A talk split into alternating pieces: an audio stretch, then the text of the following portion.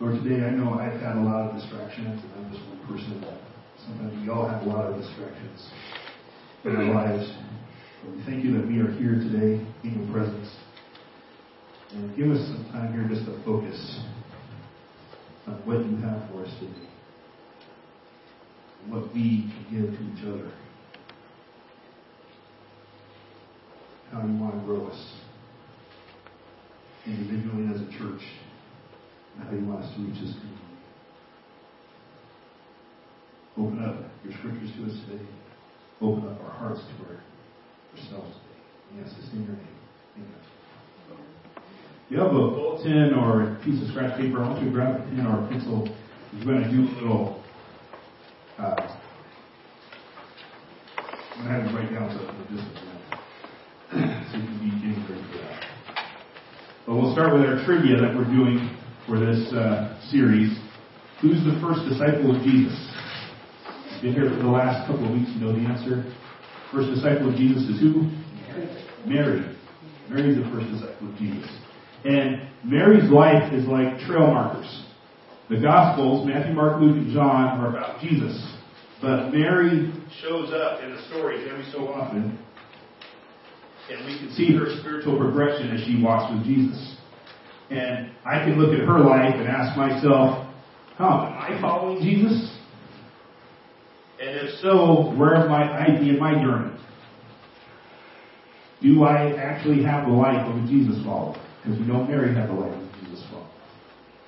And what we've seen so far for the last couple of weeks is one, Jesus chooses his disciples and he meets them at the core of their being. The second thing we saw last week, a disciple learns caution with the power of Jesus. Jesus is not a safe person, he's a good person, but he will disrupt life. And today, we're going to see that Jesus guides his followers to a transformed life. He, Jesus guides his followers to a transformed life. Okay, so if you got your paper and your pen or pencil, now no one's going to look at this unless you choose to share. So you can, you're free to write whatever you want. I would like you to write down three ways you identify yourself. Write down, please, three ways you identify yourself.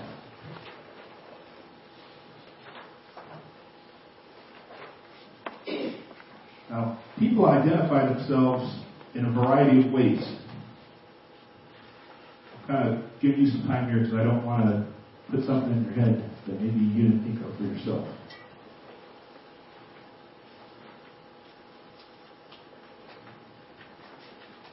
People may, we may define ourselves by our name, our gender. It's very popular today to identify oneself by their sexuality. We may define ourselves by our religion, by our age or our generation, family. I keep fading in up. Okay, our jobs or our role in our family. What's going on? Connecting. Okay. Might need to grab a, another mic. Sometimes, I know there's been times in my life where I define myself by my titles or my education. Lily Tomlin, the comedian, she said, I always wanted to be somebody, but I see now I should have been more specific. And it's not just me, you know, there are many influences outside of myself that are trying to make me into something. I'm just going to give up on this.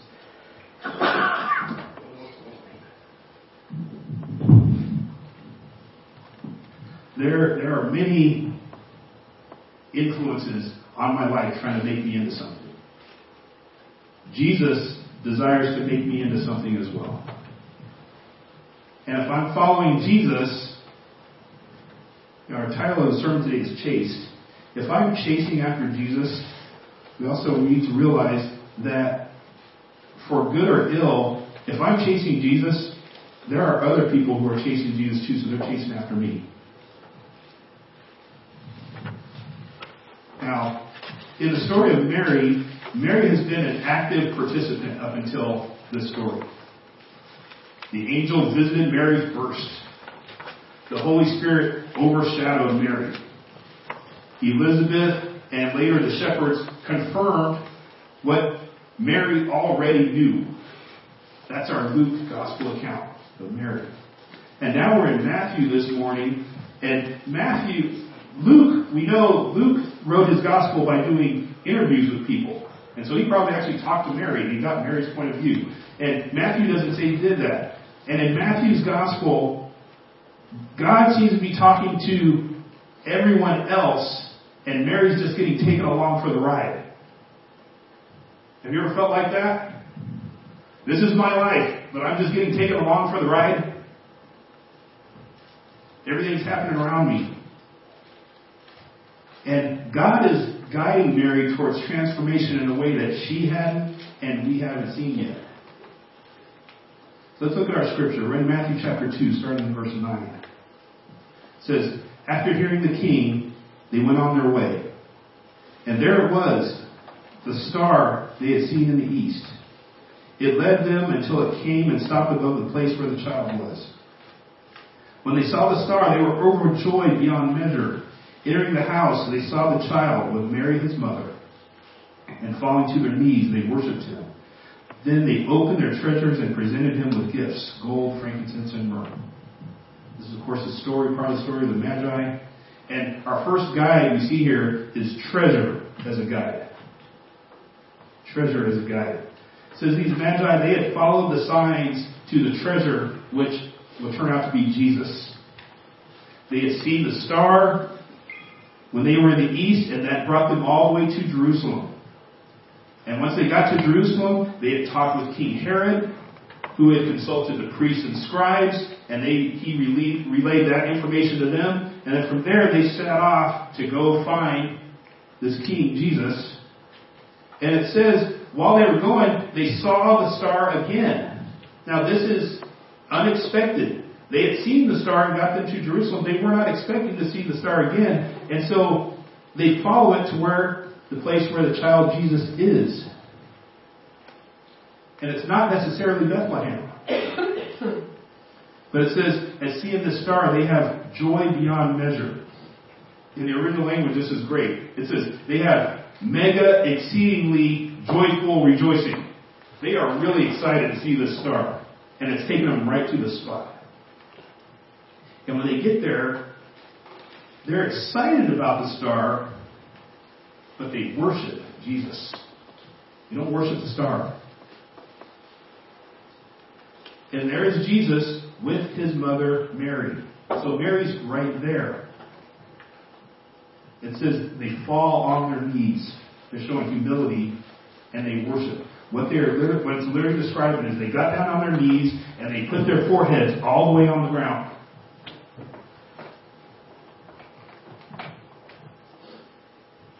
Then they open up their treasure as part of their worship. And they give him gold, frankincense, and myrrh. And we've talked about this before, we even heard this, that, you know, gold might be for a king and frankincense for a priest and myrrh as a, for a sacrifice. But I just want to, we just need to realize one thing. These are all very costly, very expensive, very extravagant gifts. These wise men in their worship, both in how they have laid out their bodies and in what they're giving, they are giving their all.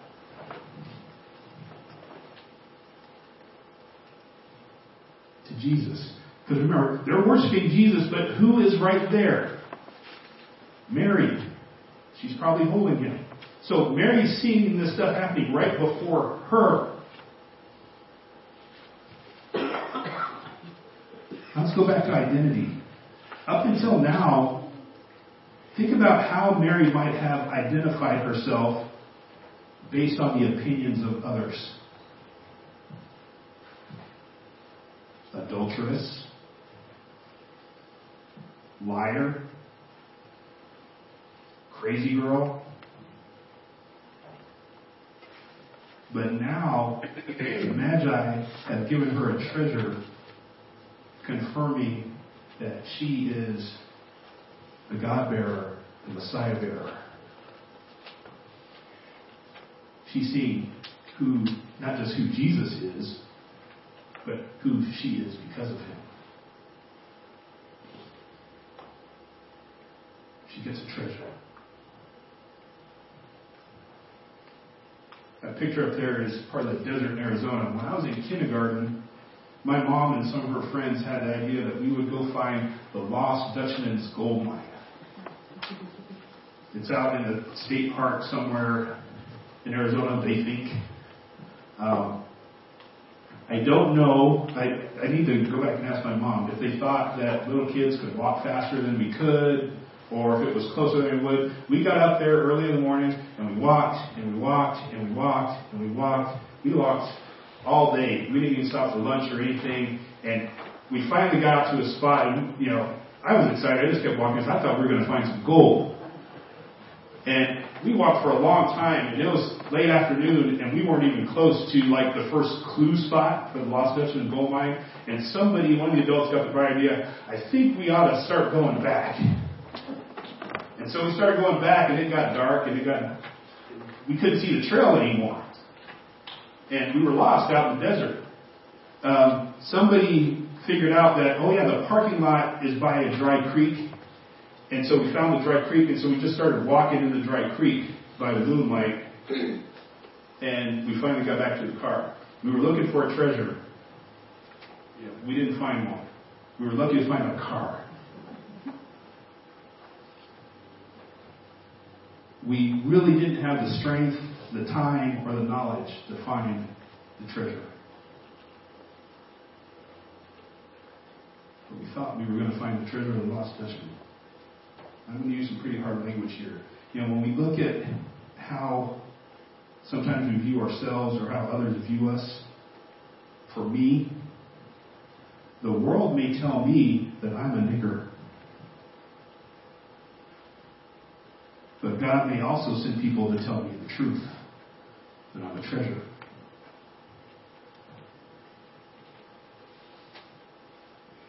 See, 1 Peter 2 9 puts it this way you are a chosen race, a royal priesthood, a holy nation, a people for God's own possession, so that you may proclaim the excellencies of Him who called you out of darkness into His marvelous light. In 1 John 3 1 puts it this way See how great a love the Father has given us that we would be called children of God. See, Jesus guides his followers into a transformed life. And sometimes that transformation just starts with who we are.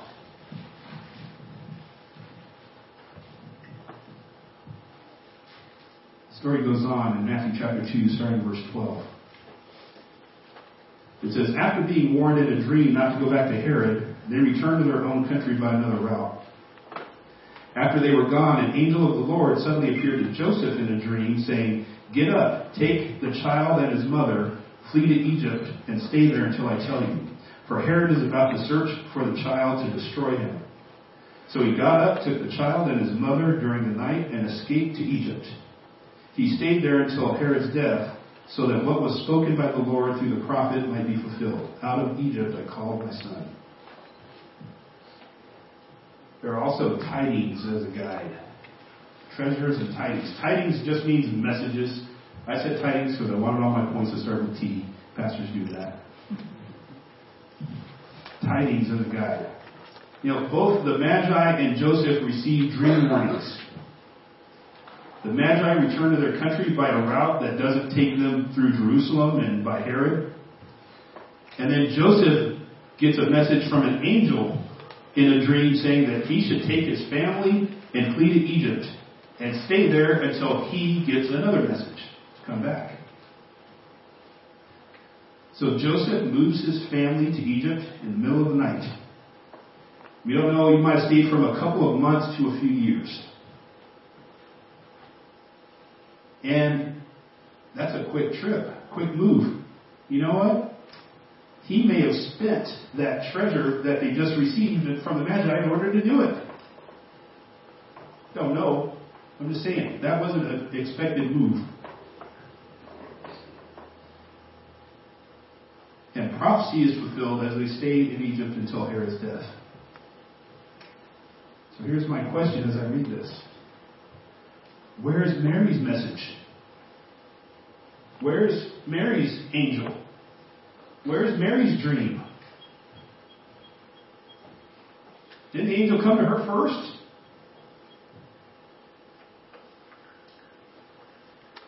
See, up until now, how might Mary have identified herself?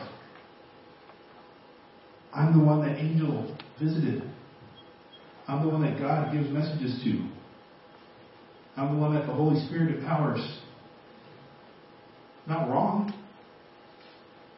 She also might have identified herself as a Nazarene. That was her town. And as an Israelite.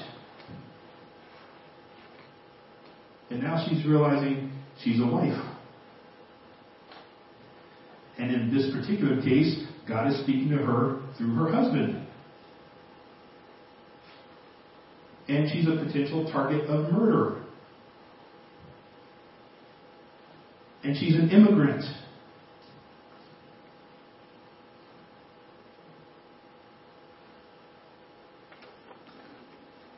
Her identity is changing because of these warnings that came. You been following the news about the 737 MAX 8 airplanes? You know, one likely cause of the recent plane crashes is not that the plane is defective, but that the automation is not as same as the previous 737s that Boeing has made in the past. And pilots are not necessarily prepared for the warnings and the reactions that have been necessary. Boeing sold it as it's just another 737, and the pilot is saying, no, I'm not quite. And there were warnings that were given, but apparently they weren't heeded. Know, God still sends us warnings today. And even though we have our own intuition, we have our own brains, we have our own consciences that we should listen to, warnings oftentimes come from outside sources. They're in the Bible. Galatians 5 warns us of the deeds of the flesh. Romans 1 tells us what it's like to have a darkened mind without God. James tells us warnings about having faith without having works to back them up. 1 Corinthians 6 tells us what we should not be like after we've been washed by the blood of Jesus. Timothy tells us about keeping a good conscience and fleeing from lust. 1 Corinthians 13 could be seen as a warning of not living without love. You know, for me to be the person that says, well, God didn't speak that directly to me, so it must not be true, that makes me foolish. God may send me warnings from the Bible. God may send me warnings from my spouse. God may send me warning from other wise people. God may send me warnings from just as I'm reading the culture of my times in order to preserve my life. Warnings often come from unlikely places. I thought of King David and his general Joab. King David said to Joab, I want to count all the fighting men in Israel. And you would think the chief general would say, Yeah, that's a good idea. We should know how many fighting men we have. And Joab said to David, God doesn't want us to do that. Let's not count the fighting men. David didn't listen to the warning, and a lot of people died.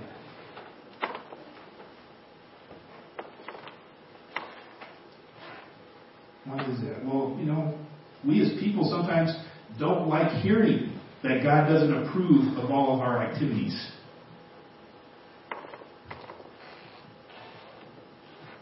I mean, recently we hear that, I mean, the biggest thing in our culture that I'm seeing right now is God doesn't approve of my sexual activities, so I don't like God or I don't like this church.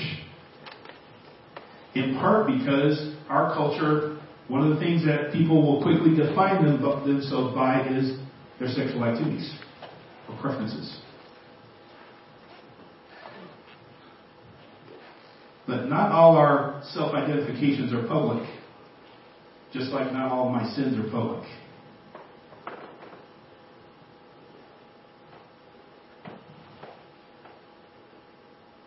Cain killed his brother in secret. In Genesis 4 7. If you do well, will not your countenance be lifted up? And if you do not do well, sin is crouching at the door. Its desire is for you, but you must master it. He gave him a warning. See, Jesus guides his followers to a transformed life. Sometimes that takes the form of warnings. In our last bit from this passage, we get to hear about Herod. Matthew chapter 2, starting with verse 16. It says, Then Herod, when he saw that he had been outwitted by the wise men, flew into a rage. He gave orders to massacre all the male children in and around Bethlehem who were two years old and under, in keeping with the time he had learned from the wise men. Then what was spoken through Jeremiah the prophet was fulfilled. A voice was heard in Ramah, weeping in great mourning, Rachel weeping for her children, and she refused to be consoled because they were no more. There's one more guide, and that's termination. See, there's no bigger motivation than staying alive. And says Herod is in a rage to destroy Jesus, but he doesn't know who Jesus is or where Jesus is. So there's a lot of collateral damage. He wants to kill every male child two years old and under all around in Bethlehem and all around. Which also probably would mean some adults got killed too. Because if a soldier has orders to kill this kid and a parent gets in the way, the parent's going to get killed too. And this also fulfills prophecy, Matthew says.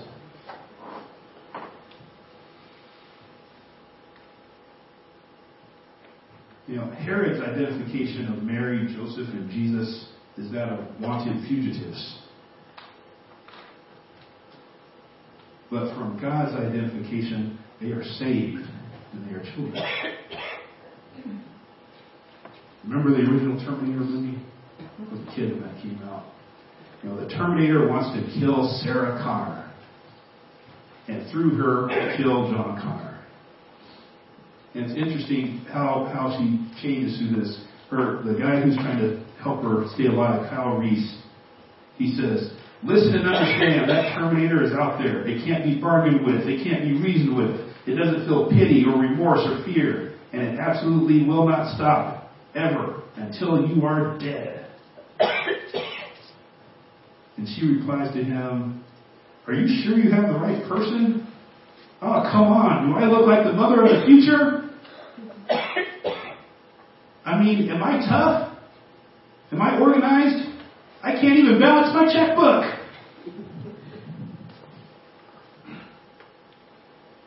I didn't ask for this honor and I don't want it. Any of it. But by the end of the movie, when Reese is hurt and about to give up, she's yelling at him. Move it, Reese! On your feet, soldier! Get on your feet! She's been changed.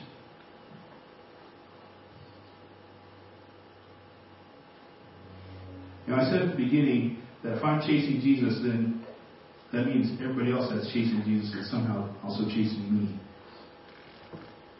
And not everyone chasing Jesus is doing so because they seek him as a treasure. Our scripture that we read earlier, the Pharisees and Herod's son also wanted to destroy Jesus. There are groups today that want to kill the message of Jesus.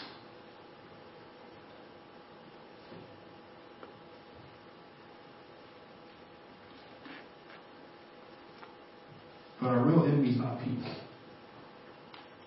1 Peter 5 8 puts it this way Be of sober spirit and be on the alert. Your enemy, the devil, prowls around like a roaring lion seeking someone to devour. But Jesus says in John 16:33, "These things I have spoken to you, so that in me you may have peace. In the world you may have tribulation, but take courage. I have overcome the world." Jesus wants to lead us individually as a church to a transformed life. When you stay for Sunday school today, I'm going to show you part of a video from Dennis Prager um, he's a conservative educator, and it doesn't really matter your politics. I just happened to find this last night, um, and aligned with what we were talking about. And what he mentions in this video is he says people need a transcendent identity, an identity that's bigger than themselves. Now, he happens to be talking about something political and sociological. Um, but but the so we can take that for its word. It's good illustration. So be to see that in Safer Sunday School. And not everybody has that. In, the, in a biography of uh, Peter Sellers, the actor, his, his biographer said he had played so many different roles that sometimes he wasn't even sure of his own identity. There's a story of him walking down the street, and a fan came by and asked him, Are you Peter Sellers? And Peter Sellers answered him, Not today, and kept walking.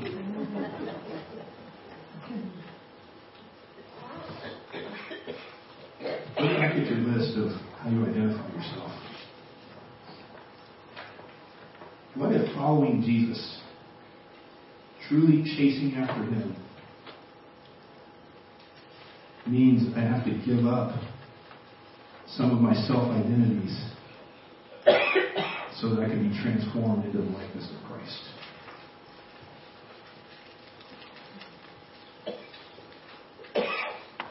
Let's pray.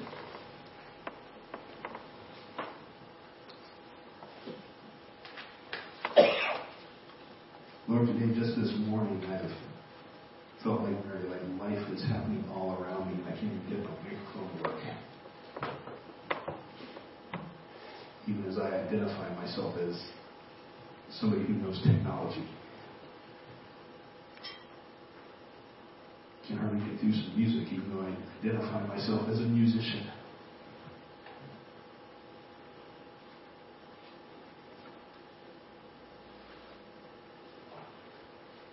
Lord, I think that my worth is not on what I think I am or what I think I can do.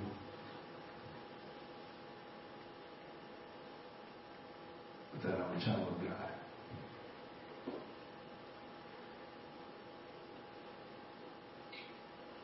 And that you are looking to change me into the human I am supposed to be.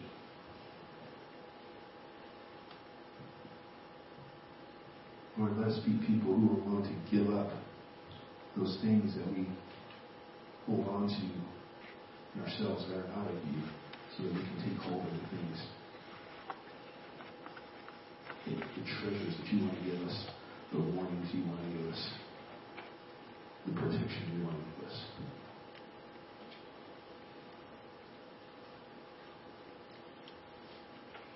There is salvation in no one else but you, Jesus Christ. So let us cling to that. As things chase us good and bad, let us continue to chase after you. And we ask this in your name.